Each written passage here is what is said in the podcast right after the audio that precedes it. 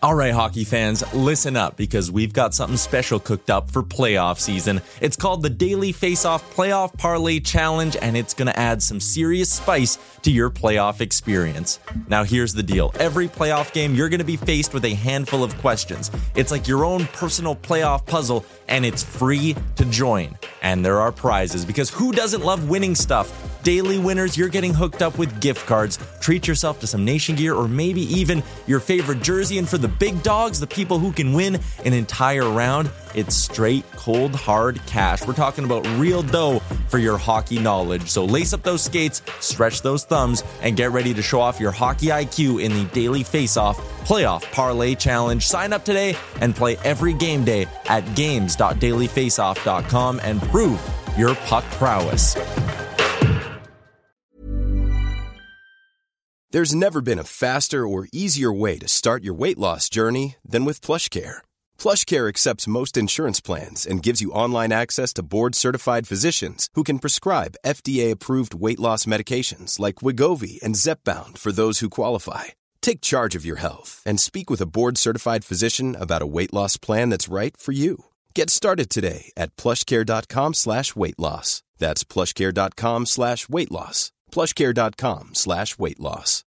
Millions of people have lost weight with personalized plans from Noom, like Evan, who can't stand salads and still lost 50 pounds. Salads, generally, for most people, are the easy button, right? For me, that wasn't an option.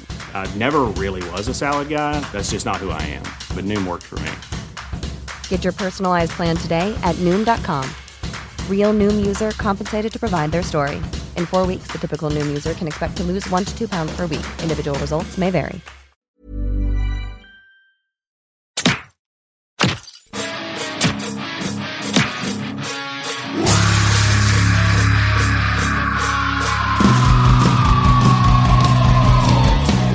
You're listening to Nasty Knuckles, the Hockey Outlaws podcast, with your hosts, Derek Nasty Settlemeyer and former Philadelphia Flyer enforcer, Riley Cote, as they go behind the scenes with your favorite NHL players.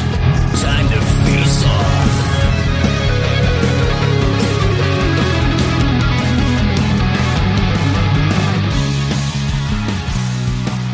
All right, welcome back to Nasty Knuckles. What's happening, Nast? What's up, Rigarelia? Finally made a morning? men's league game. Yeah. Boys were excited to see you. You were Yeah. moving at about 30%, I would say. It looked like you weren't pushing too hard. I know the knee's still a little banged up, but it was nice to have you join your teammates finally. yeah. We get we get pushed around a little bit without you and Foxy being there. So Yeah. It was nice to be back out. First time Yeah. on the ice since the old knee injury. And uh, thank God the pace was uber slow. not that fast. The pace was not that fast, but next week it's a different story. We're playing those pesky Blue Devils. oh, and a few of the few of those guys have called you out. Uh, Brian Donahue, J.R. Weed, Nick Sauer. They actually messaged me and said, "Tell 32 to have his head up and on a sw- and on a swivel." I said, "Hey, listen, I'll tell him, I'll tell him, but just tell them that I have no interest in fighting. That I'd just rather smoke the peace pipe with these guys. you just want to smoke the peace pipe. I get it, I get it, but." They're they're asking, so Oh, they're, they're bark asking. they're barking up the tree, so you might have to answer. All right. Well, we'll see. See if the old Toby, how, how durable the Toby is over someone's shoulder and collarbone. Ne- Well, I don't think it's going to break. No, I don't. From think what so we've either. seen, the definitely not the blade. Definitely not the blade. the blade will not break. So if you catch one of those in the teeth, Hmm. it's not good. Hopefully, no one does though. the Um, truth. buddy, good start here for the guys in orange and black. I mean, little hiccup for a period, first game. Um, you know, but last night came back with a absolute sound win over over the Kraken. Our, our buddy Dave Hakstol uh, Yeah. in town last night with a new team, and um, Flyers just just were all over them. And it Oh, was yeah. a sixty. It was a sixty minute effort too. It Um, was. Yeah. that was that was that was awesome to see. Like everyone's on the score sheet the first two games here. Um, even though you lose the first game, you have you fall back hard. I know people are like, "Oh, here we go again," but you know what? You could lay down and die, or you could fuck, find your way back in it, get a point, and that point may mean something. Scotty Hartnell said the other night on Yeah. TV. You know that you come to the end of the year, that one point Oh yeah, it's meaningful. could make a difference, man. So Yeah, for sure. Yeah, they just had that second period, just a, a little drought there. F- four goals against. It's hard to, it's hard to recoup from that. But they they, they salvaged a point, like you said, and um, a little bit of a disappointing uh, loss in the home opener, but certainly an amazing bounce back game last night. And sure. um, you know, Carter Hart a series of big saves there. Um, and then they land, you know, land up going down and scoring. I think the, the next shift, and maybe maybe the shift later, um, and propelled you know the energy forward. You know, good team chemistry, uh, sticking up for each other, sticking up for G. Nice to see Yep. G. I mean, G's you know leading by example. You, you know he's getting getting in the dirty areas. He's scoring, obviously, um, showing some emotion. So. Uh, I'm like what I'm seeing. I know it's only two games in, but uh, nonetheless, they brought the energy last night, and I'm sure Flyer fans are beyond excited for that win. yeah, it's um, I love when G sellies. Yes. And so I had to message him and I said, it's about time or something like that. You know, he's like, yeah, he goes, that place was, was going nuts. He's like, the fans are unbelievable, which they are here in Philadelphia. I mean, you know, Yep. they let you know when things aren't going great, but they were pumped. And, and I love, you don't see G Sally too much, man. And he actually sallied. Yeah. He got down and gave her a little punch. I was pump. like, I love that, man. I it's too bad they couldn't hang on and, and find a way to win it. But like I said, man, you fight back like that, you show you show a lot, and, and the team has been sticking up for one another. It's only two. We're only two games in. We're not. Let's not do what we did last year. We get so excited. Let's just let them keep rolling. But I think they're rolling in the right way here. Last year, I think we could agree they they were winning some games, but they weren't playing that great. Um, they played unbelievable last night, and Yeah. and you can't. Oh, it's a new team. Well, Seattle's played everybody tough. They almost beat Vegas. You know, they they fought back and tied that game. They end up losing, and they won their next game. I think in Nashville. Um, I think they dropped one in overtime, but they you know, you know what Dave Hakstol, they're gonna they're gonna give it all they have every night. So um, Yeah. he's a, he's a really good coach. Things didn't go his way here, but I think a lot of that people forget that we were kind of in a rebuilding mode when Hack was here. So um, That's right. he didn't really get a fair shake, I don't think. But hey, he's a coach there. He's a great guy, good good coach, and but the main thing is our boys are one zero and one and playing well. That's it. Yeah. S- strong start to the season. Obviously, a lot of uh, work to do, but uh, I do like what I'm seeing. I, I'm liking the back end. You know, they're moving the puck so much crisper and, Oh God. and more efficiently up the ice, putting pucks to the net, making just making really strong plays. I mean, it's it's very obvious that the forwards line up having the puck uh, a lot more, and there's just more there's more offensive chances created. So we'll see we'll see if, uh, how it goes the next few games and see if we can Yep. keep this uh, this pace up. But uh, Boston in town tomorrow. yeah. All right, Nas, what do you think we jump into this episode 45 with Mark Howe? Oh, Booger Howe, the Hall of Famer in every category you want in hockey.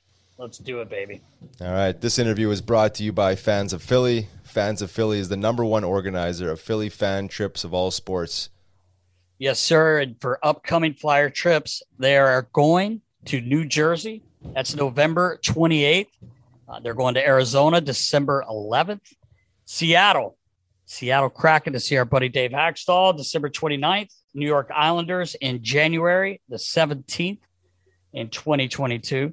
And then Nashville in March 27th in 2022. And please remember that Riley and I are definitely going to be in Arizona for that trip.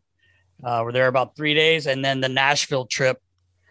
Whew, Nashville rigs. Oh, yeah. I, am re- I'm ready for both. I'm ready for the sun in Arizona, and I'm ready to hang out with everybody, and then Nashville as well. So maybe we'll be uh, added into a couple more trips, but uh, definitely, definitely check it out and reach out to fans of Philly. Yeah, looking forward to it. Should be a blast. All right, Nas, let's go. Let's go, big boy. Welcome back. I'm Riley Cote. I'm Derek Settlemeyer, this week we have a very special guest. This gentleman, NHL Hall of Famer, USA Hall of Fame, WHA Hall of Fame, Flyers Hall of Fame, number retired here in Philadelphia, the great Mr. Mark Howe. How are you, Howie?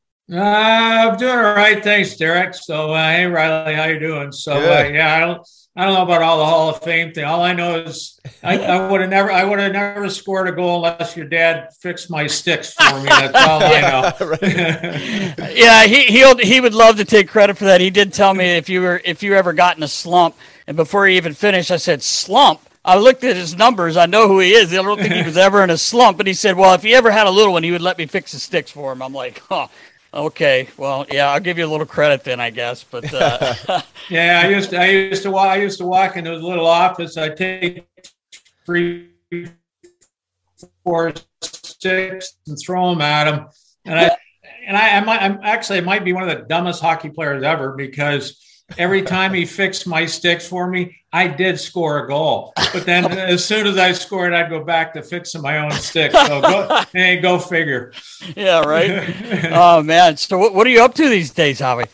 Uh, not much. I uh, I retired uh, from scouting uh, at the end of June. Um, uh, things just, uh, I think things got caught up with me. I I started playing pro hockey in '73 and and and I've always given it hundred percent. I know as I've gotten older, I I spend most of my summers trying to work out and and get in shape so you can go out and see 150, 155 hockey games, and uh, and I think now I think all the added uh, uh, responsibilities of doing two and three hour reports every day, uh, the travel, I think the pandemic and and my longtime girlfriend Sharon, um, she's been having some issues, uh, health issues, so uh, she needs my help. And but that wasn't the primary thing. The primary thing was I think I just got burned out. So yeah. uh, I know before we got on the air, I, w- I was saying that as a player.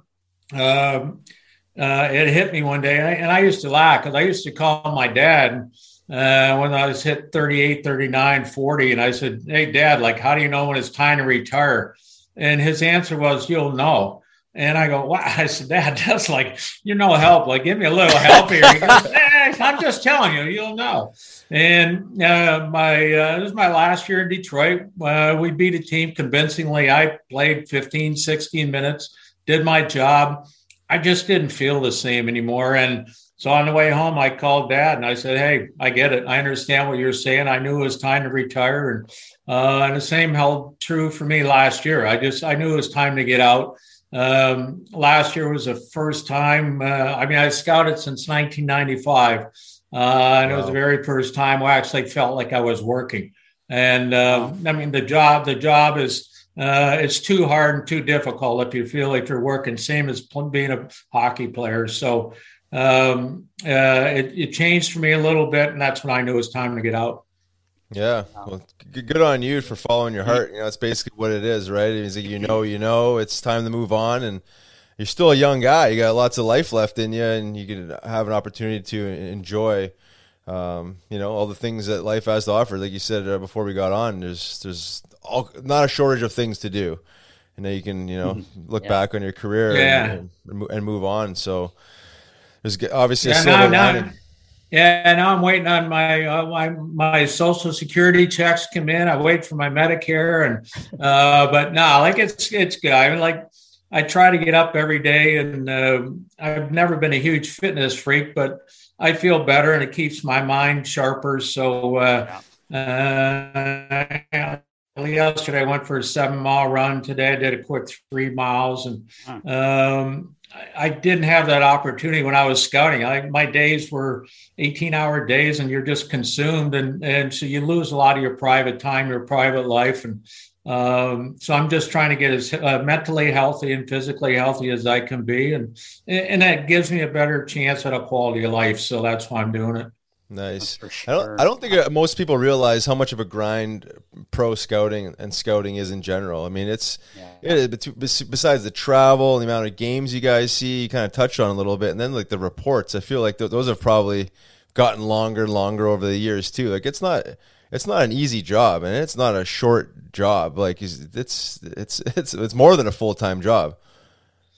Uh, yeah, you're you're going at it, and, and I think Riley, like it used to be uh, pretty well. You you scouted. It was kind of like the length of the season as your as the the players, and you went to the end of the playoffs, and So you generally had like three months off, three and a half months off. Where you had your time on your own. You had little meetings, but nowadays you're, uh, you know, because you're doing so much virtually. Your virtual meetings.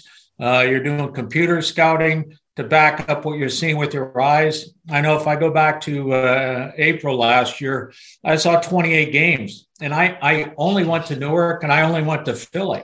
So without the traffic because of the pandemic, I mean the drives were only an hour each way. Uh, but still, I mean, my typical day is, you know, you get up in the morning and uh, try to whack out a three-hour report. Uh, you have maybe an hour or two to yourself. Uh, you're cleaning up. You're having a bite to eat at three o'clock or so. You're hopping in the car. You go to the rink, and and you can't show up at the rink at seven. You're generally there at five, five thirty, reading notes, doing different things. And, um, yeah, and when you go and you do the same thing every day, so uh, like I said, but when they get uh, the one thing, the advantage of living in this area is you can you can do a lot of your scouting without getting on airplanes. I mean, the guys are out west yeah. are on planes all the time, but the disadvantage is you have to go in and you almost have to pluck games off your schedule just because there's so many so to pick from. I mean, between going to the island uh, going to Bridgeport, going to Hershey, Wilkes-Barre, uh, going watching the Phantoms play. I mean, there's a game every single night, and uh, you just and if you're too tired, you go to a game, you don't see it anyway. So you you have to be. Uh, I don't know. It used to take me about three, four games.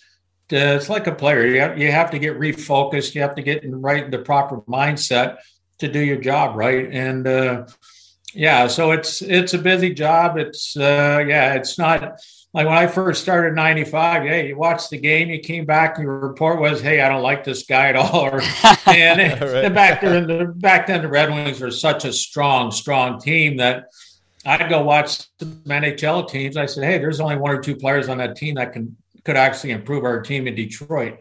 And so the reports were easy. But nowadays, the uh, the team's in a rebuild, and you're you're trying to rebuild within um, you know the the timeline and the limitations of what they want. Uh, I I know the program. I, I, strongly believe in what Steve Yzerman is doing in Detroit right now, and uh, you know he may be the hardest working guy I've ever seen. Wow. So uh, he's leading by example in the front office, and uh, yeah, and it's uh, you know like I said, I, that's another reason I quit. I just the team, uh, Steve Yzerman, everybody else, they they need everybody at their best to get that team back on track as soon as possible. And uh, and I think for me mentally, it was just tough to make that uh, commitment anymore. So I, I, got a question: How when you when when you do go to the games, this may be a dumb question, but um, are you are you looking at someone in particular, or are you just literally looking at every player, making notes on every single guy, even though you're seeing them a lot?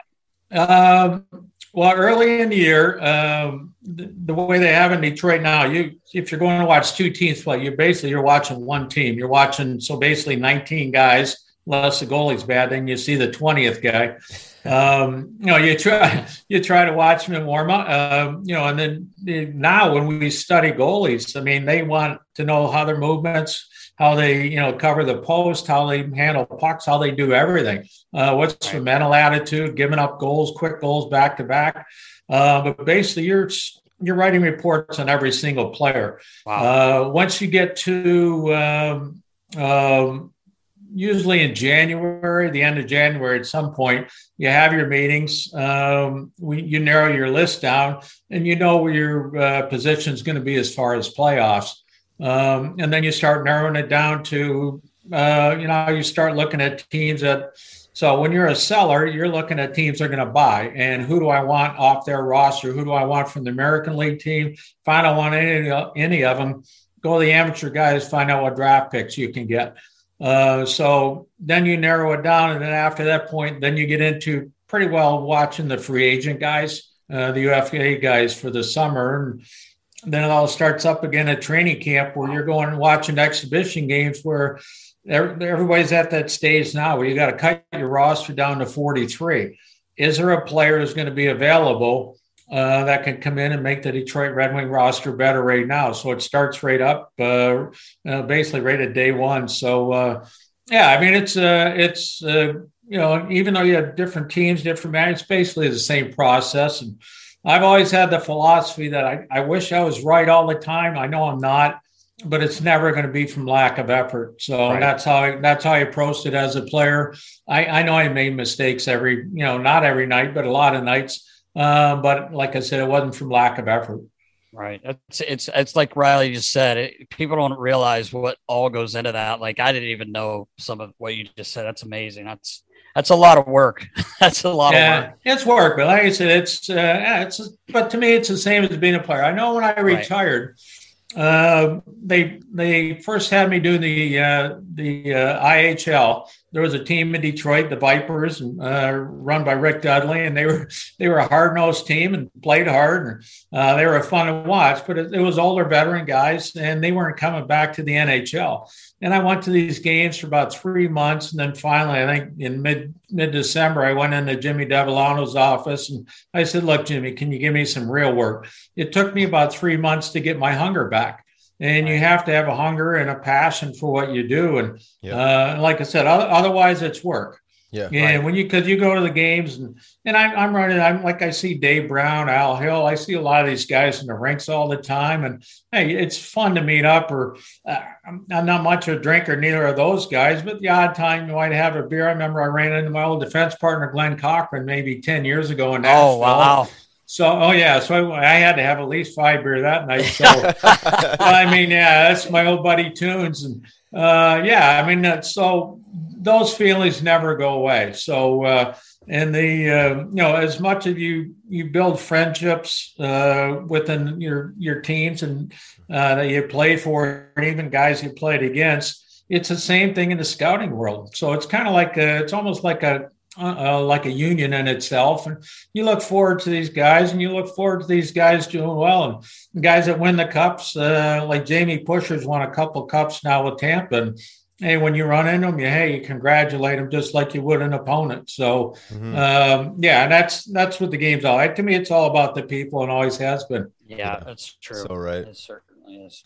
I want to talk a little about your your hockey career. Obviously, uh, a ton of accomplishments. Um, geez, I mean, numerous NHL awards and, and, and records. And um, I just wanted to go back when you when you first started in the WHA and you had an opportunity to play with your dad and your brother. I think for six seasons. Uh, I I learned through Wikipedia that you were you were a forward before you're a defenseman. And, and I think there's two different uh, dates here. They're, they're, saying that maybe between 73 and 79 you were forward, and then you converted to playing defense. But then I read somewhere else in 76 you were still in the WHA. You want to touch on that, and then you know how, what it was like to play with your father and, and, and brother in those early years. Yeah, well, uh, yeah, you're not old enough to know anything about my history, Riley. I know that. Thank God for Wikipedia, man. yeah, no, no, uh, yeah. So I, I, I, played with Toronto Marlies uh, in uh, the OH, OHL. We won the Memorial Cup as a team in '72 or '73. I'm sorry, '72. Uh, I had the pleasure of playing on the U.S. Olympic team, and we won a silver medal in Sapporo and uh, then I turned pro in the 73 74 season. And, um, you know, they, they wanted Marty and I, and they were in talking contract with Marty and I. And my dad said, Hey, how would you like a third Howe? And Marty and I still laugh to this day. They took our contracts, threw them off the table, and all they did was talk to Gordie. So I, I, I, knew I knew my I knew my place right away. So, uh, but it was, uh, but yeah. So when it was, uh, it was strange. Like I said, the year before we won the Memorial Cup. I was fortunate enough. I won the MVP of the Memorial Cup. Wow. Uh, as an 18 year old. Uh, but I mentally, I didn't feel ready. I was ready for pro pro hockey yet, whether it be confidence or whatever it was. And um, you know, so I, I I voiced those concerns to my dad, and and the bottom line, he said, "Look, they're paying you. I signed for one hundred twenty five thousand a year." Uh, the two years prior, when Dad played Detroit, his 25th year, he made 100 grand. He wow. said, "You're going to make 25 grand more a year uh, than I ever have in my lifetime. So if I need wow. to, I'll break your arm and sign the contract for you." so, uh, so the WHA first off did so much for players' salaries. So I mean, it doubled a lot of guys' salaries overnight, and so I mean, all, all players should be thankful for that. But uh, what I'm most thankful for is um, I got to watch Gordie Howe play not just from in the stands, but sitting. Well, I wasn't, even on the bench. I was on the ice with him. He was either my center or left wing, or right winger for uh, for six straight years, and I and I benefited being on his left wing. And but just to watch him as a 45 year old, he won the MVP of the league, and I know it wasn't the NHL, but it was still pretty good hockey. And then the next year, he could have easily won the MVP as well. That's how, to me, that's the most amazing thing that I've I've ever seen in sport. Um, you know, for somebody to, and for the first two weeks, like training camp, like Marty and I were really concerned. We didn't know whether he's going to be able to do it or not. We, we actually went home, told him my mom, we said, look, we're, we're really, really concerned about dad here. And I don't know how he's going to do it. And, um, you know, I guess they sat down, had a talk and he, you know, it took him that, I guess that much time to get his brain back into it. And after that, you couldn't keep up to him. And he was 45 and, like I mean, I was a pretty, I was a pretty good skater in my day, but I couldn't keep, I couldn't keep up with him. He was 45. So um, to me, that's the that was my greatest thrill playing hockey, and it's kind of like watching Tom Brady now doing what he's doing down in Tampa. Uh, but yeah, so I I played forward on his line for uh, oh, it's uh, I think there was I think my fourth year in Houston. I think I played about 25 games on defense just because we had so many injuries not enough guys under contract. Uh, then I went back to playing left wing again, and then uh, I basically didn't become a full time defenseman until uh, my my seventh year pro, the year uh, the year of the merger. Oh, okay. And uh, yeah, it was kind of so my I'll, I'll, never forget. So we had the morning skate in Buffalo in the old Aud, and uh, I was on left wing and in the morning skate came to the rink for the game and my name was on the on the blackboard as a defenseman. So I thought the guys were I thought the guys were messing around. So actually I went in, I erased my name and I put it back, I put it back up on left wing. So uh, and then the coaches came in, they go, Hey, who changed the board? And I said, I said, I'm really playing defense tonight. And they said, Yeah, you're playing defense. And I said, Well, I wish you would have told me or let me practice once. And my first first shift was against Gilbert Perreault. Oh my! My partner pinched in. I had to slide over. He come down one on one, and thank God that puck's going 100 miles an hour. He lost the puck. I laid on it, and I had to change. I was out of breath. so it was a 15 second shift, totally out of breath, just nerve to the max, and that was the beginning of my uh, NHL career as a defenseman. So wow. That's incredible. Just like that, hey? Just like throw you back there in the fire, no practice. Like that that is that is amazing. Honestly, the, the I mean, obviously they, they they believed in you enough to play back there, but uh, you never see something like that happen in, in, in, hockey today, where you just throw a guy back there and, and expect him to be full time defenseman. That's uh, yeah, I know. I, actually I, I, think a guy I know uh, Scotty Bowman did that with Sergei Fedorov. Uh, I think it was oh. back in '95 or '96, somewhere around there, and so I and I just happened to be in Dallas watching the team play, and Sergey was out there. And when he was on the ice, like Dallas never touched the puck. I mean, like, because I, to me, the greatest skater I ever saw in the game was Sergey Fedorov, just because he had every every aspect of skating. He was the best at every single category. Um, but he he just dominated the game. But Sergey, whether it be Sergey or for whatever reason, he wasn't willing to accept that role. He wanted to be a forward. He wanted to be this, uh, you know, be a scorer and this and that. Uh, I, I received it far better than I, I liked it because I went from playing 24 minutes a game to 32 minutes a night. So I love to be on the ice. And, uh, and like I said, for, as a defenseman, I think you can control the pace of the game a lot better. Um, I, but I think Sergey Fedorov could have easily won the Norris Trophy if he stayed wow. on defense. So, uh, but yeah, we, uh, yeah, but it's uh, it was fun, and I don't know for years and years. I don't know if you guys ever seen it. I've always credited Eddie Van Impe with so much of uh, you know any success that I had because when I came to Philly. Uh, I've been on defense for a couple years, but I, I, basically missed almost a whole year because of a real bad injury I had in Hartford where I got skewered on the net um, I came here, uh, you know, my name was being mentioned for the Norris Trophy, and Eddie used to say, "What can I teach you?" I said, "Eddie, nobody's ever taught me anything." So I used to play the games. Uh, I used to go to Kaminsky's, have a couple beer, bite to eat, and they would replay the games every night at one o'clock. And I knew what plays that I in my head that I wasn't happy that I, I made the, those decisions. So I'd go back home. I'd watch the replay every single night of the games I played, and that's how I was. I was trying to learn through my own eyes. Uh, but then when I when I talked to Eddie Van Impe, and you know, and nobody would ever confuse our two games. I mean, we're at the opposite poles of the spectrum for sure. yeah. So, but you know, being as hard nosed, and you know, and uh, anybody could come to the net on me. I always said when you came near the to the net with Eddie there, you left about four inches shorter. That's for sure. yeah. So, but but he he taught me how to play how he played the game within his limitations. Uh, I tried to apply that to me and made me a smarter player, made me think the game better. Uh, and I and I had a definitely had a better skill set than him, and, and that's what made me a better player. So uh, he he always said, "Hey, nothing to it," but now he he helped me a ton when I came here. That's awesome. amazing. I didn't know that. Yeah. And for your first NHL season to squeeze out 80 points as a defenseman, not not too shabby there in Hartford. No, nah, we, we had a not bad team. We had a uh, we had a pretty good line. We had Mike Rogers was a good good little player. Blaine Stoughton was a good sniper, and uh, they had Patty Boutette on the wing. And um, you know they they would probably be the equivalent of a really good second line nowadays. And uh, you know, and you're not going to score a lot unless you're on the ice with guys that can put the puck in the right. net. So um, you know, the uh, my job was to what I could do probably as well as a lot of guys, especially in that area, was I could get the loose pucks. I could I could win that battle first, and I was a good passer. I could put the puck tape to tape, and so you give me two strides, one pass, boom, puck's going the other way, and yeah, and you give it to the right people, and you're going to get points. Yeah, I was, so was going to say you're a really smooth skater, a great a great skater, and funny thing is, uh, my dad would always tell me you barely tied your skates. He's like he'd come off and kick them off like tennis shoes.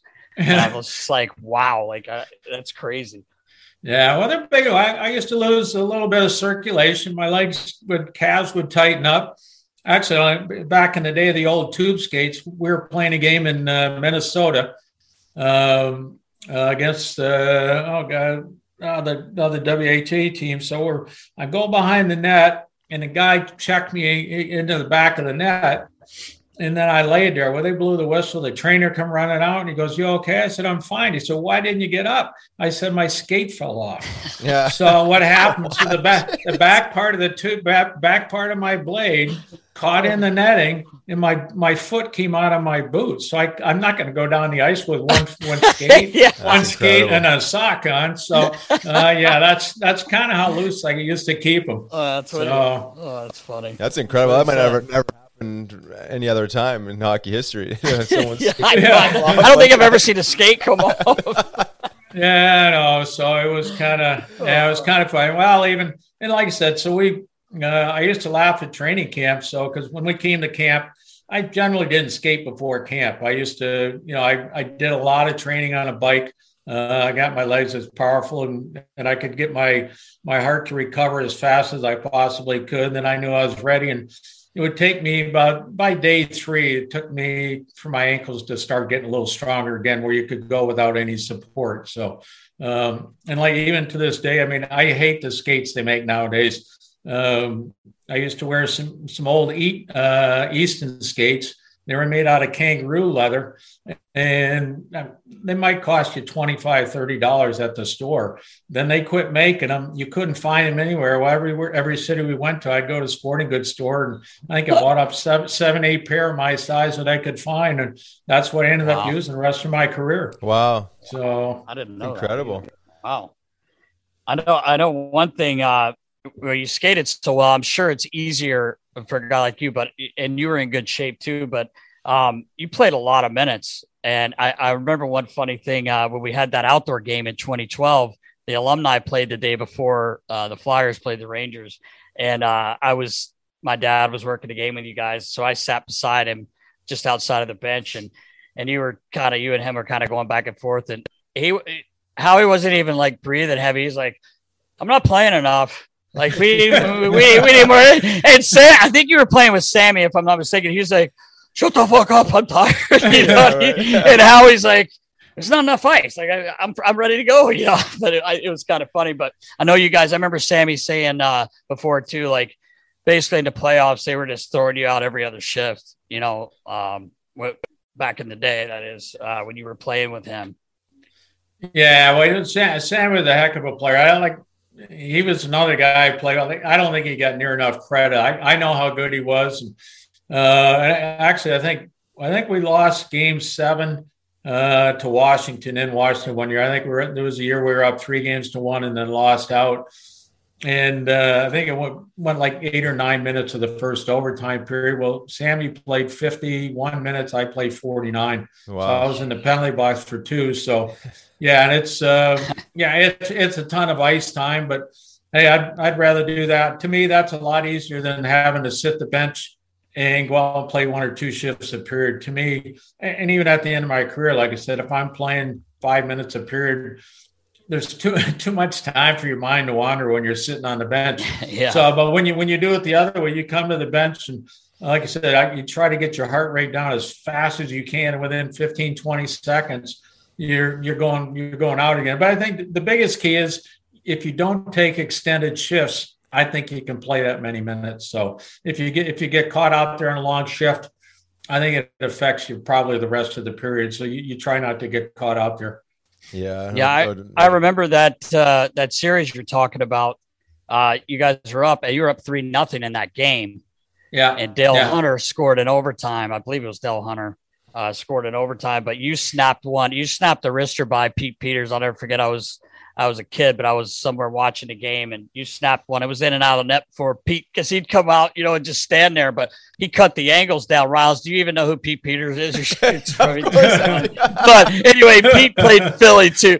Pete played in, in Philly, but he used to he used to come way out and cut the angles down. But how he snapped one by me, it was in and out of the net. I just remember being at the we were at this restaurant. I was going nuts, three nothing, and I had some guys that were from uh, Baltimore that were uh, Caps fans, and I'm talking so much shit. And now it's 3 1, 3 2, 3 3. I'm like, oh, yeah, they end up losing. Just should have kept my mouth shut. But anyway, um, yeah, you, you play, you log a lot of ice time. My dad would always tell me about that as well. Yeah, well, we used to, I know when uh, when Mike Keenan first signed as a coach here, uh, the first thing he did, he went and met all the players in the summertime so I, I, remember he said, "Where do you want to go?" I said, "Well, I'll meet you at Kaminsky's. I, you know, I'll go have lunch there." So uh, we sat and had a sandwich, and and you know, we talked about things. And one of the, you know, and he said, "Well, you know, what do you want from me?" And I said, "The only thing I want from you," I said, "I'd like a chance to to play more." I said, "I think I could help the team have success if I get an opportunity to play more." And he looked at me, and said, "Well, you'll get a chance. Your job is to be ready." And I said, "Well, don't worry, I'll be ready." And so we we had our first three days of camp. Then I think we had a game in Hershey uh, on day four. Uh, we're playing, I think it was Montreal. And he played me 16 and a half minutes of the first period. Oh, wow. And why? I, I had we're, we're we're up four or five nothing. I had four or five assists, and and I I was yeah, I was ready to go, um, but I was on cloud nine. I was having yeah. one of those games where yeah, it, like my feet weren't touching the ice that night, and, and everything's going good. But I remember coming in after the first period. I sat down. I said, if I didn't pass the test, nobody ever will. Right. So, um, yeah. but you know, but then Mike, Mike let you know who he was right away. The next day at practice, he rode me harder than anybody. So he was in my face so far, so far into my kitchen. Yeah, but that's how he was. He Mike Mike wanted to let you know that no, no matter what you did, no matter how good your game was before, means nothing. It's what you're going to do after this. And um, you know, so we we kind of set our boundaries right on uh, right on day two, day three. Wow, that's interesting. You, mentioned uh, playing 16 minutes, and then you know a couple minutes ago you talked about playing five minutes a period. You know you weren't really in the game. How would you have played if you played five minutes a game? I don't know. Like I said, it, it would have been really hard. Like I, I, I, I. Well, you know, you know, and, I have a lot of respect for guys that guys that play five minutes. Like I, like I don't know how you do it. Like it's really hard. Like even that game I was talking about in Hershey. So I got tested. So I got played 16 and a half minutes of the first period. Now in the second period, I barely touched the ice, but now there's two other guys. Now it's their chance to do their test. Right. Well, they've sat there for 40 minutes already. Yeah. So for me, I ha- I had the best opportunity because when the game started, everybody's mentally re- set and ready to go, and that's what that's when I got to play. So um, yeah, I just uh, and yeah, like I said, as you get older, you, your role gets reduced, and I I like believe me, I got beat by Mario and Wayne and Mess and Trottier and those guys from time to time, and you got embarrassed sometimes. But I'd rather play 30 minutes and get embarrassed by those guys than have to sit the bench and watch somebody else uh, do it. And then as you get older, hey, other the young guys come along and then it's their role. And I, I said I think that's probably what I missed the most. I didn't I didn't have the responsibility, nor did I deserve the responsibility because I couldn't respond as well anymore as a player. Yeah, no, it's uh, that's interesting, but you know, I, I I get it. I mean, everyone wants to play more. You want a bigger role, and, you are engaged more in the game. It makes a ton of sense. Uh, you know, getting burnt by the best players in the world is, is, not is not a bad thing, right? It's just part of the game, and and uh, you know, you, you would be the, you'd rather be the guy that gets burnt, like you said, because you're you're in the game, and that's just the way it goes, and then than watching someone else get burnt. Yeah, no. So I I remember the I think it was eighty 88 or 89, Homer Homer was coaching us, and anybody who played with Homer knows him. Like he's your ultimate flyer and uh, warrior, and to have him behind the bench, I mean, he you know he was a great guy to have behind the bench, and um, he he didn't come down on you real hard most of the time, but every once in a while he he let his feelings be known. We had a game in Pittsburgh. We had a game in Pittsburgh, and and Mario's standing behind me on the blue line. Um, and uh, the red line was still in play. And I think it was Samuelsson's bringing the puck up, and I said he's making a Western Union play. I mean, you could read it from 50 feet away. yeah.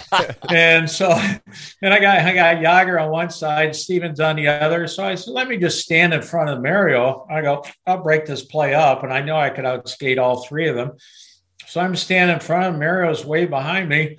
And I'm so, but now the pass comes. I got my stick there, my foot there, my leg there. There's no way that puck's getting through, no matter how bad it bounces or anything. I so I'm just going to block it and we'll go the other way, four on two, and they're not going to back check.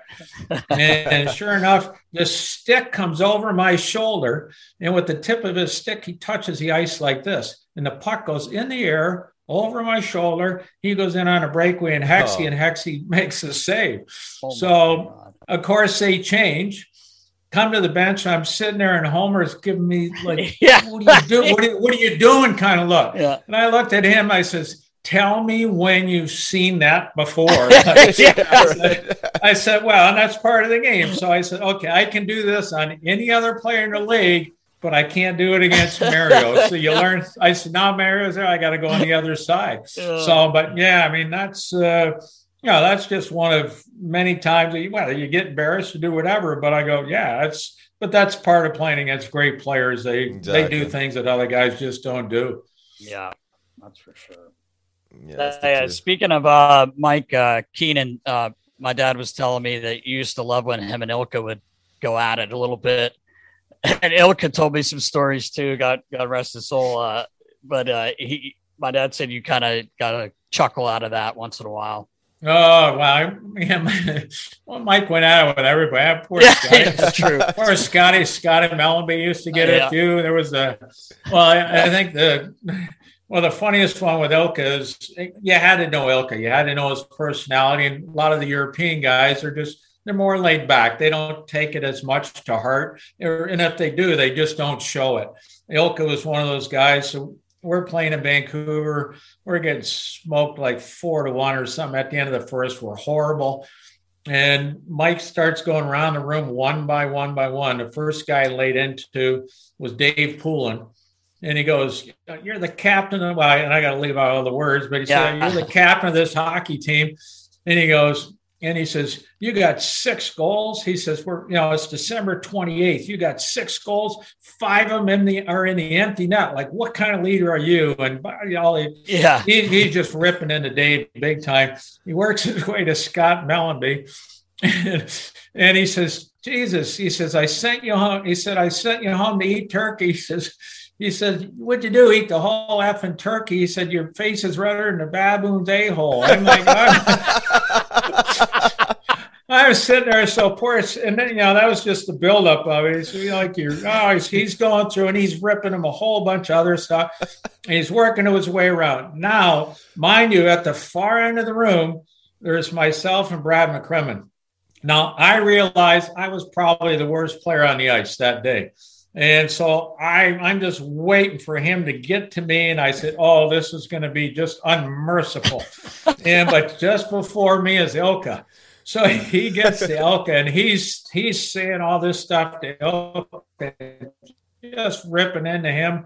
Like coach be fired like all day, every day right now for saying the stuff he was saying to Ilkka. And then he looks at his stats, he goes, 22 goals. He goes, how in God's green earth do you have 22 goals? And being sarcastic, and Ilkka in, in his own way, he goes, ah, power play. So just in his way. And, well, if you're in the locker room, we start cracking up. Uh, so I got my glove, I got tears coming down my eyes from laughing so hard. Well, the old the the old benches or the training tables in Vancouver, they, I don't know what they're made out of, like cast iron or whatever. Keenan gets so ticked off, he turns around and kicks the table. Well, he turns bright red. I know he broke his toe that day. Oh. And we all and we all started laughing at him. Just started laughing. He goes walking out of the room hobbling. We're just we're we're crying in tears. He comes running back in. He goes, "You SOBs, you're gonna pay for this. You're gonna pay for this oh, tomorrow." And we go, "Oh God, we better we better knuckle him down and win this game because that's going to be well win." So yeah, but uh, yeah, it was and yeah, those stories they were they were a dime a dozen with Mike. They happened all the time, oh, so uh, kept things interesting. Yeah, he, that's amazing. I've heard I've heard you guys tell some of them. You're right. Like you you could say what was being said. he never got grilled in that in that in that roast there. He, he saved saved by the broken toe. oh yeah, I know. that's pretty so, good. but like, yeah, and I I I, you know, I, have always uh, given Mike a lot of credit too for, uh, you know, I think you know, there's no other way I get in the Hall of Fame. There's no way my number's up in the rafters if it's not for Mike Keenan giving me the opportunity and also for pushing me, letting me know that uh, being really good once in a while is not good enough. You got to just bring it every night.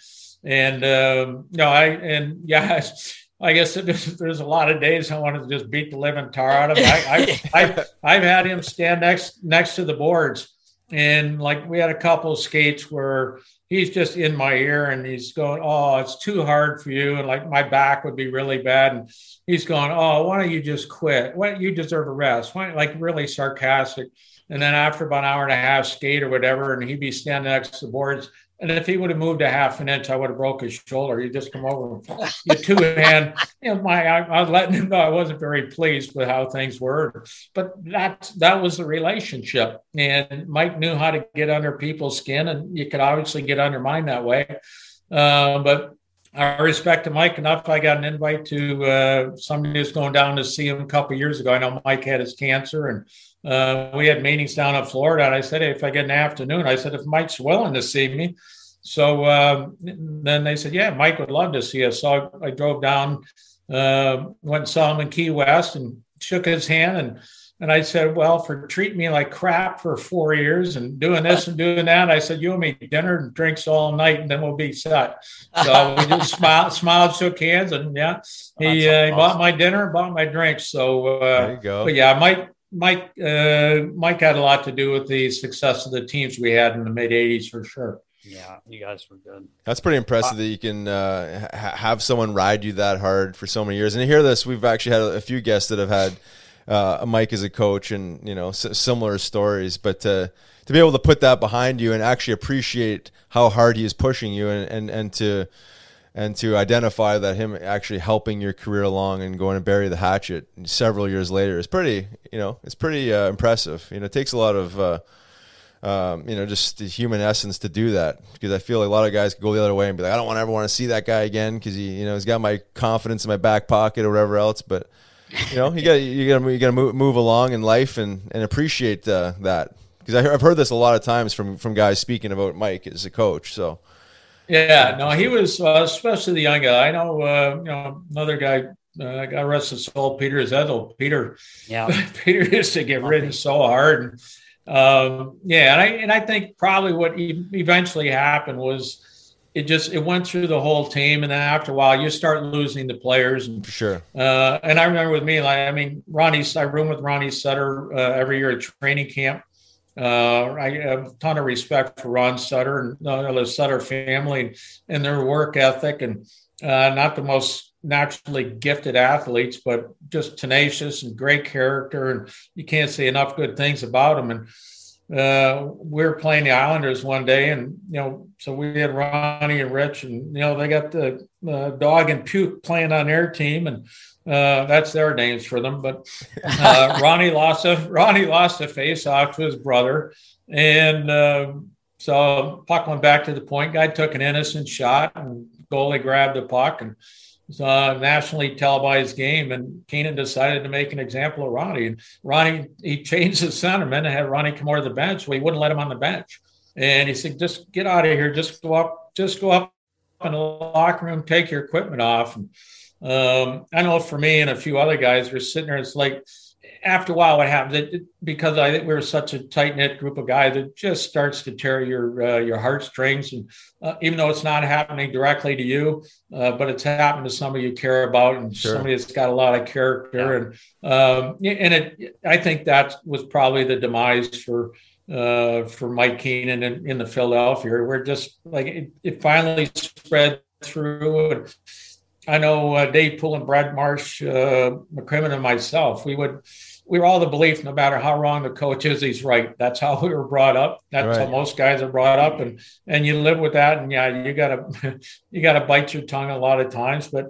Um, Mike did that all the time, but I, I think eventually it just it, it got to everybody and wore everybody down.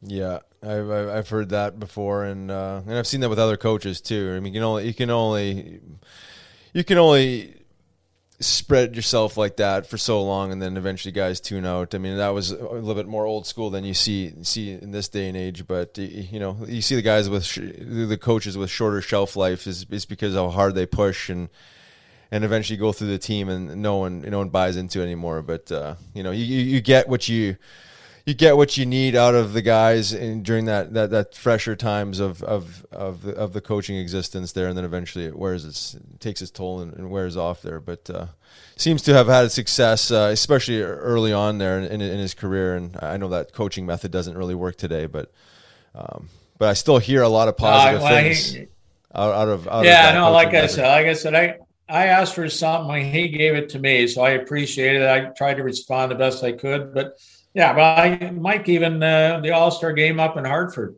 Um, uh, our fourth our fourth line was Timmy Kerr, uh, uh, Michel Goulet, and Mario Lemieux. And with ten minutes to go in the game, he benched the line because he's trying to win. So I'm sitting there, and then it, well, and Derek, you're you're referring to like well to the uh, uh, the outdoor old timer game in Philly. So uh, after the game, I made sure I stayed in the hotel so I could have a couple of cocktails, not be drinking or driving. And uh, I wanted to hang with a couple of guys I knew from New York, and you know if any of the Flyer guys were there, and I just wanted to have a good time. Uh, so after the game, I'm with uh, Brian Leetch and a bunch of these guys, and we're shooting the breeze, and and they're going, yeah, like they Mike benched half the team in the third period because Mike was trying to win. So they, they were cursing and swearing. They they said, oh, good riddance to this guy. We just we can't stand this guy. I said, hey, but you you guys won a cup with him. We said, I don't care if we won twenty cups with him. Like, and I said, well, he's he's benching guys in an alumni game. And I'm like, well, that's that's the ultimate Mike Keenan right there. Yeah. Jeez, man. Oh man, that's beautiful. Nasty, got a, got a couple of Sudsy stories, don't you? Well, I just wanted to. I so dad, you dad told me like you guys when you were able to uh, get out around the area. Um, he said you guys would go out for a bit, maybe Kaminsky's, but he, he's like, yeah, we, we usually try to once a month come back to my place for my mac and cheese. Yeah. Now, hang on a second. I know my dad isn't a chef, so I have to think that he was Kraft macaroni Oh, and cheese. well, yeah. Well, hey, at three more, three o'clock in the morning, you got the munchies. Kraft mac and cheese was, was pretty good in the day. Like, who who you kidding if you don't know who that is? Come on now. Yeah, right. yeah, yeah, but he's trying to act like it's some like he's making this from scratch, you know. And I'm like, dude, you cooked for me, and it was hamburger helper. and Yeah. you know macaroni and cheese, but there's nothing to your macaroni and cheese. It's not even. No, I think he added a little water, did something, and yeah, whatever. Right. yeah. I need I needed some food in me. Yeah, so we had a good time. I like think the other thing I used to laugh at was like if I had a dump all the player, every once in a while I'd get wound up a little too tight within my own head. And once you get into your own head too far, it's not a good thing.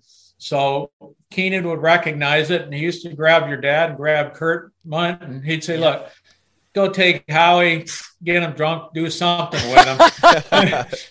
so yeah, we spent a few nights out having a good time, but yeah, and then uh, yeah, you go out, you have a good time, you relax, and sooner or later something good happens. The monkey, the piano falls off your back, and you're back to playing normal again. But uh, yeah, so yeah, your dad had a uh, he had a uh, big uh, job description from doing sticks to get me out to try to learn to relax a little bit. So it was a little bit more than feeding me, a little bit more than just training.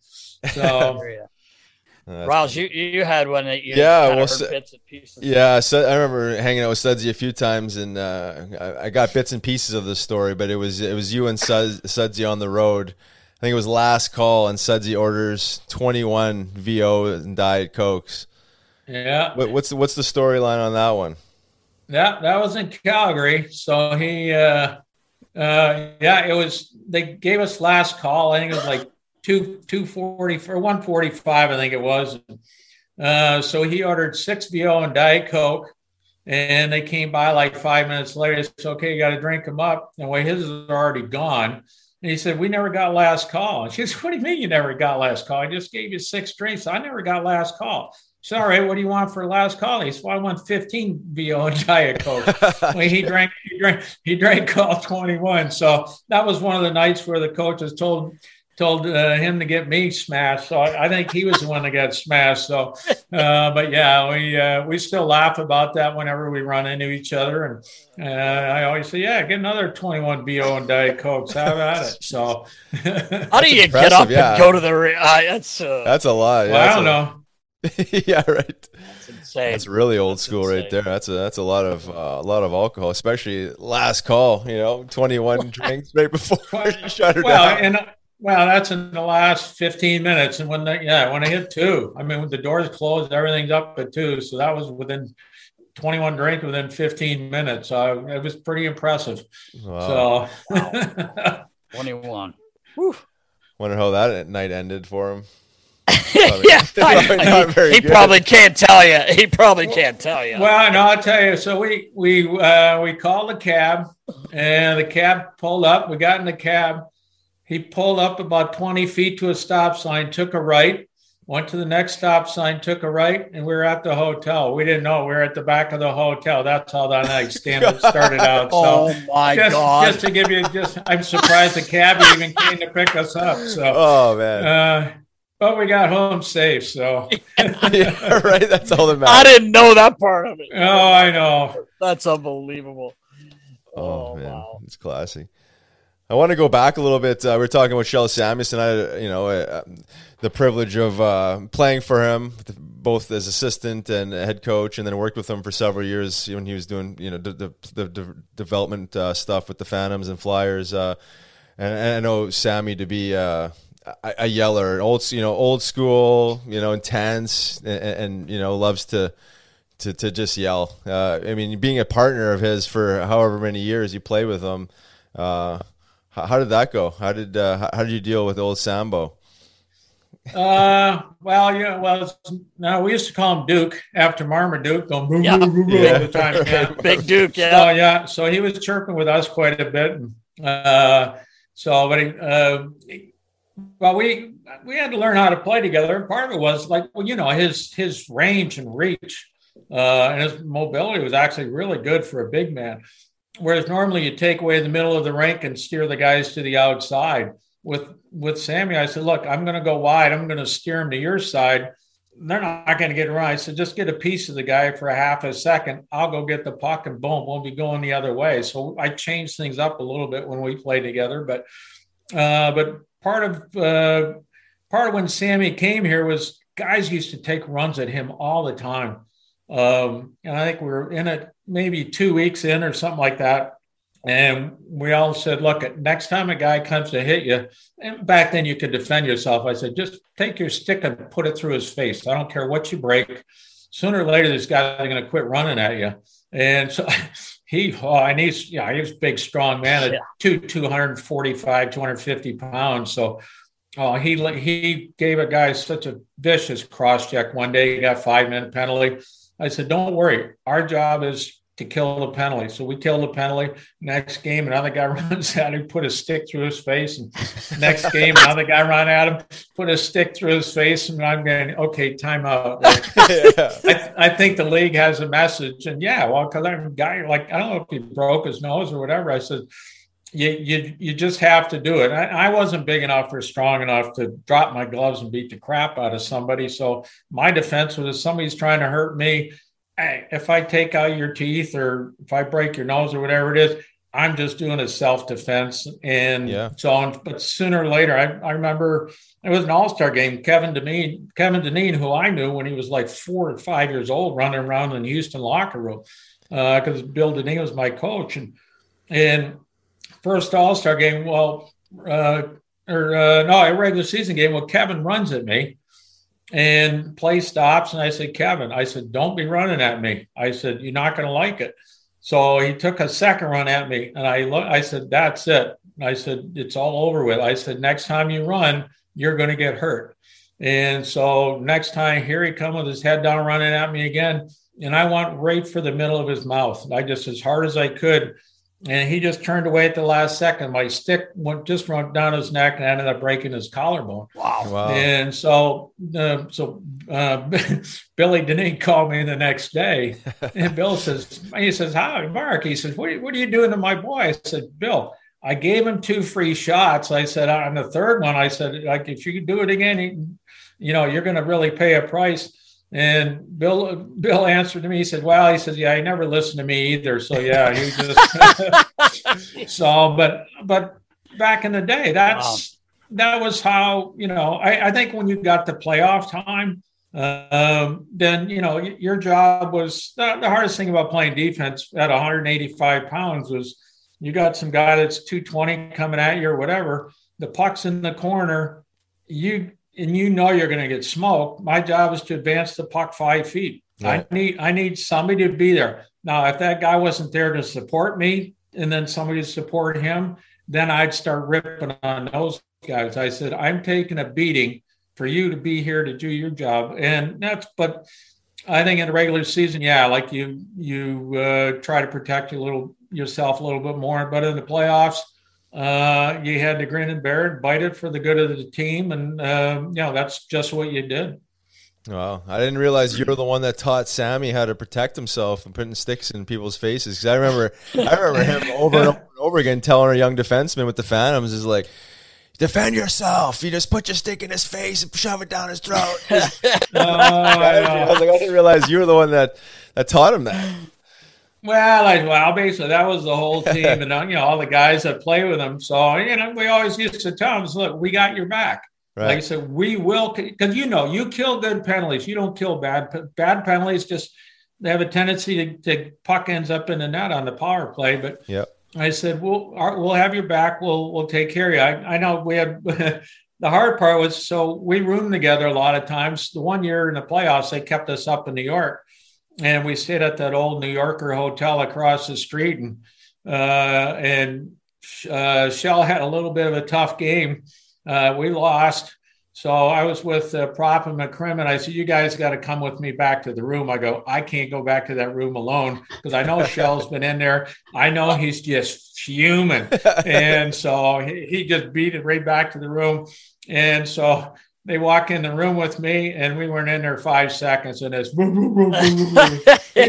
he's, going well. And it's funny because I think the beds in there were maybe six foot long, and he was so his head against the headboard, his feet uh, his feet are off the end of the bed. So, um, you know, but it took maybe five ten minutes. He got it out. He relaxed. We went to bed and went back at it again the next day. But oh, um, yeah, I just I I, I run into Kjell uh, a lot and uh, like I said, I, I, I, I like the guy. Like he was one of the, obviously one of the best partners I ever had, and um, and a heck of a nice person, really good guy. So uh, uh, yeah, he's, and Flyers are lucky to have him around as long as they have.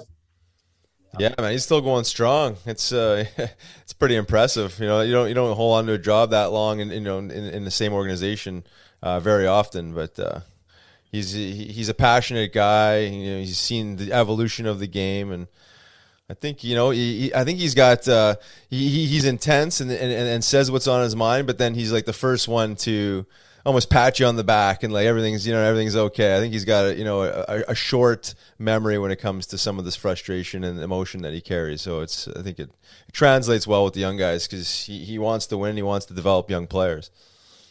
Yeah, I think yeah, and it's like uh, I I would probably assume it's somewhat close to uh, like when I ended up being a player under Paul Holmgren, where yeah, their emotions get out there and they I mean they're they're right there on the tip of their tongue and uh, but they're good people. Like, right. and as a player, as a player, I love playing for. Like you'd go for a wall for a coach like that. And yeah, like, and, and, as you get older, you just say, look, sometimes you got crap, but you deserve the crap. So hey, sure. just let it, let it, let it fly, and here you go, and let's get back to work for the right cause. And uh, yeah, but like I said, and Sheldon, Sheldon, I, I remember one time on the bench, uh, I think I, uh, we had a two on two. I screwed up, and um, they go in there two on one, they score the goal. He come back and he started to chirp me. And I just quickly snapped at him. I said, Don't ever chirp me, pal. So I said, You know, I'm your partner. I said, forget, you know, I, I got your back, you got my back. I said, don't ever, like I said, we're a team here. And uh, it was a tiny little, small little incident, put a stop to it right away. And uh, like I said, like uh, other, other than Brad McCrimmon, uh, Kjell Samuelsson was the best partner I ever had all my years of playing as a defenseman. So uh, awesome. uh, that, that speaks volumes for how good he was. Yeah. And speak, sure. speaking of uh, the late great Brad McCrimmon, what an incredible human being he was. And I know you guys were very tight. And uh, I just remember as a kid, he just made me fucking laugh. Like he would say shit probably shouldn't have been saying in front of a 10 year old kid, but I thought it was great because, you know, I'd go home to, hey, I got the, I, the one time I got there for some reason, Sudsy threw me on the bus with you guys up to uh, MSG. I don't yeah. know why in the hell he did it. I guess I couldn't fit. I don't know if I couldn't get in the truck. I don't know what it was, but I just remember uh, Beast like changing into like basically taking his dress shirt off and then just having some shorts on. And he said something to me I won't say.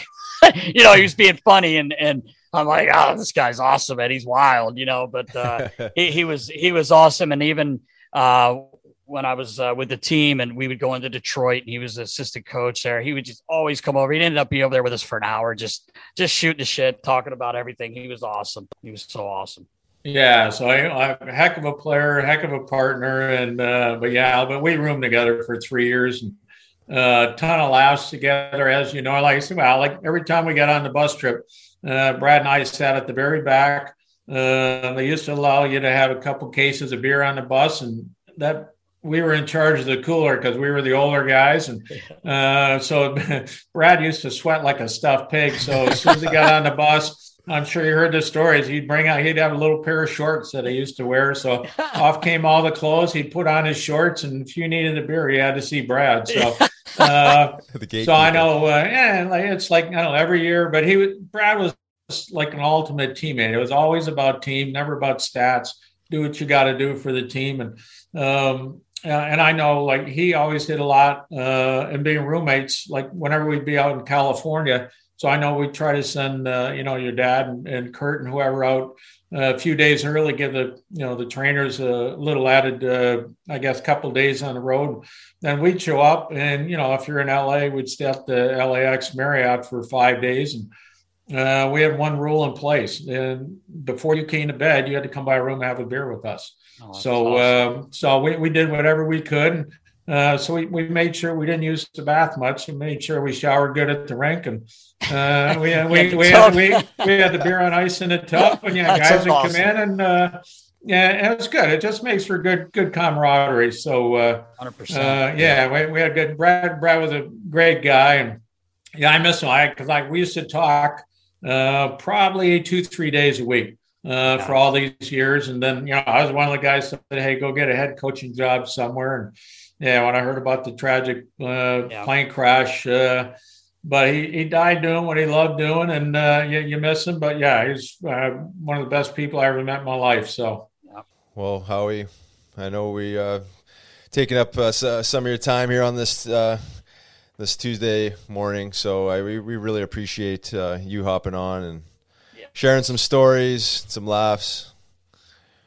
Amazing career. Um, Unbelievable. And, yeah, and just appreciate all you've done for hockey and your family and everything else. So uh, thanks for the time.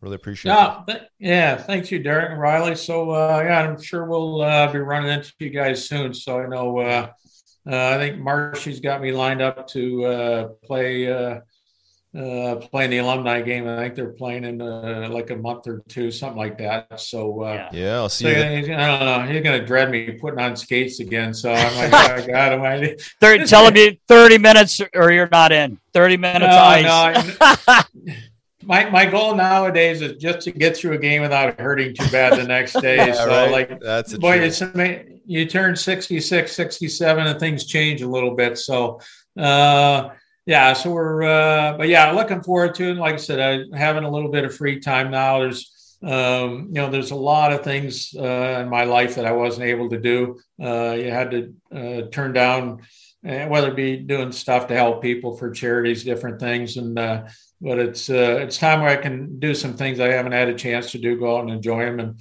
uh, like I said, it's always great to be in a locker room and see a bunch yeah. of guys uh, that you uh, that you bled with and sweat with for a lot of years. So uh, yeah, looking forward to it.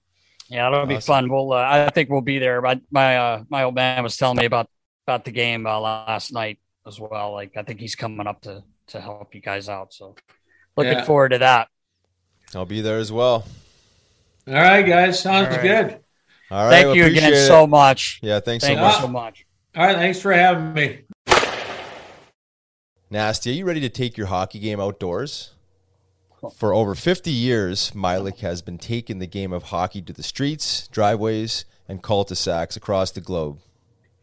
Listen, Riggs, I'm ready. And I'll tell you what, they're featuring their MK5 shin pads that are the number one selling off ice hockey shin pad in the world, brother. And I got a pair. Unreal. That's why them. I'm so fast. Yeah, you're going with none. Should have had these. MK5 are second to none, bro. But listen, also, they have a lineup of hockey goals ranging from the light PVC goals that you probably used to shoot on. I couldn't because I might, because I got Blow that bomb with the Toby. Yeah. Uh, all the way to regulation uh, pro steel goals. So you can take your pick there. And the old orange ball that started it all has evolved into multiple hockey balls scientifically designed to perform consistently in a variety of weather temperatures. You know all about that, Nast. I do, I do, and I'll tell you what, Mylec also has a wide selection of hockey sticks for any type of playing surface, bro. No doubt, Mylec has all of your off-ice hockey needs covered. For sure, guys. Listen, visit mylec.com and use promo code Nasty Knuckles to get ten percent off of your next order. Mylec Hockey starts here. Let's go. You know it, Nast. A big thank you to Mark Howe for hopping on the pod. Amazing guy, amazing career. It was nice to reconnect with him. Unbelievable guy, Hall of Famer in every which way. anyway, in hockey, he's a Hall of Famer. Yeah, he uh, he really is, and amazing stories. Uh, you know, obviously play with some of the best players to, to ever play, but um, you know, especially when you're following daddy's footsteps, and there's obviously a ton of uh, pressure and expectations. And uh, I think uh, as a son of a, a superstar, uh, he certainly exceeded those. Um, yeah. You know, on, on, on, many levels. So uh, nice to nice to hear from him. It's it's so nice. Him and uh, as we mentioned, he and my dad are really good friends, and so I've been fortunate enough to know him a long time. But it just like just a regular guy, man. I mean, this guy, you know, not that you know, most hockey players are, which is great thing about our sport. But like, what a great guy! I mean, this guy's Gordie Howe's son, Hall of Famer himself, and right. just you know, can make fun of himself and and he's just a great guy, man. So yeah. it was it was great having him on, man. Yeah, he's definitely humble. You know, I think you mentioned it before we hopped on the pod. Or just he almost like he almost minimizes how much he's accomplished in the game and almost just pretends it never happened. But um, you know, it's, it's it's nice to see a guy with that much success just be you know humble and and thankful, and you know, and, and just appreciative of his experiences and stuff like that. So uh, it was uh, it was nice to see him again and uh, and connect with him on uh, on a different level, and Yeah. look forward to sure. seeing him uh, at the uh, alumni game on November fifteenth. You better Hall sharpen up the knucks. This oh, I got to sharpen gonna- the knucks, man. I got to sharpen up skates too, man. Why didn't you give me your skates? By the way, that's another story. We'll worry about Yeah, that. I- later. you need new skates. I definitely need new wheels. Come on Yeah. over to Settlemeyer Skate Sharpening. It's in the studio. Oh, Anytime yeah. you're ready. I know, right? You don't Oh man, don't you worry. I'll be there sooner than later. I really, I really need a grind you do. badly after a couple Yeah. spills the other night. All right, right, Nas. Well, that's a that's a wrap. Episode forty five in the books. Appreciate Nice. it again, Mark Howe, and uh, be sure to tune in next week for episode forty six. Until then, stay safe and have some fun. See you, knuckleheads.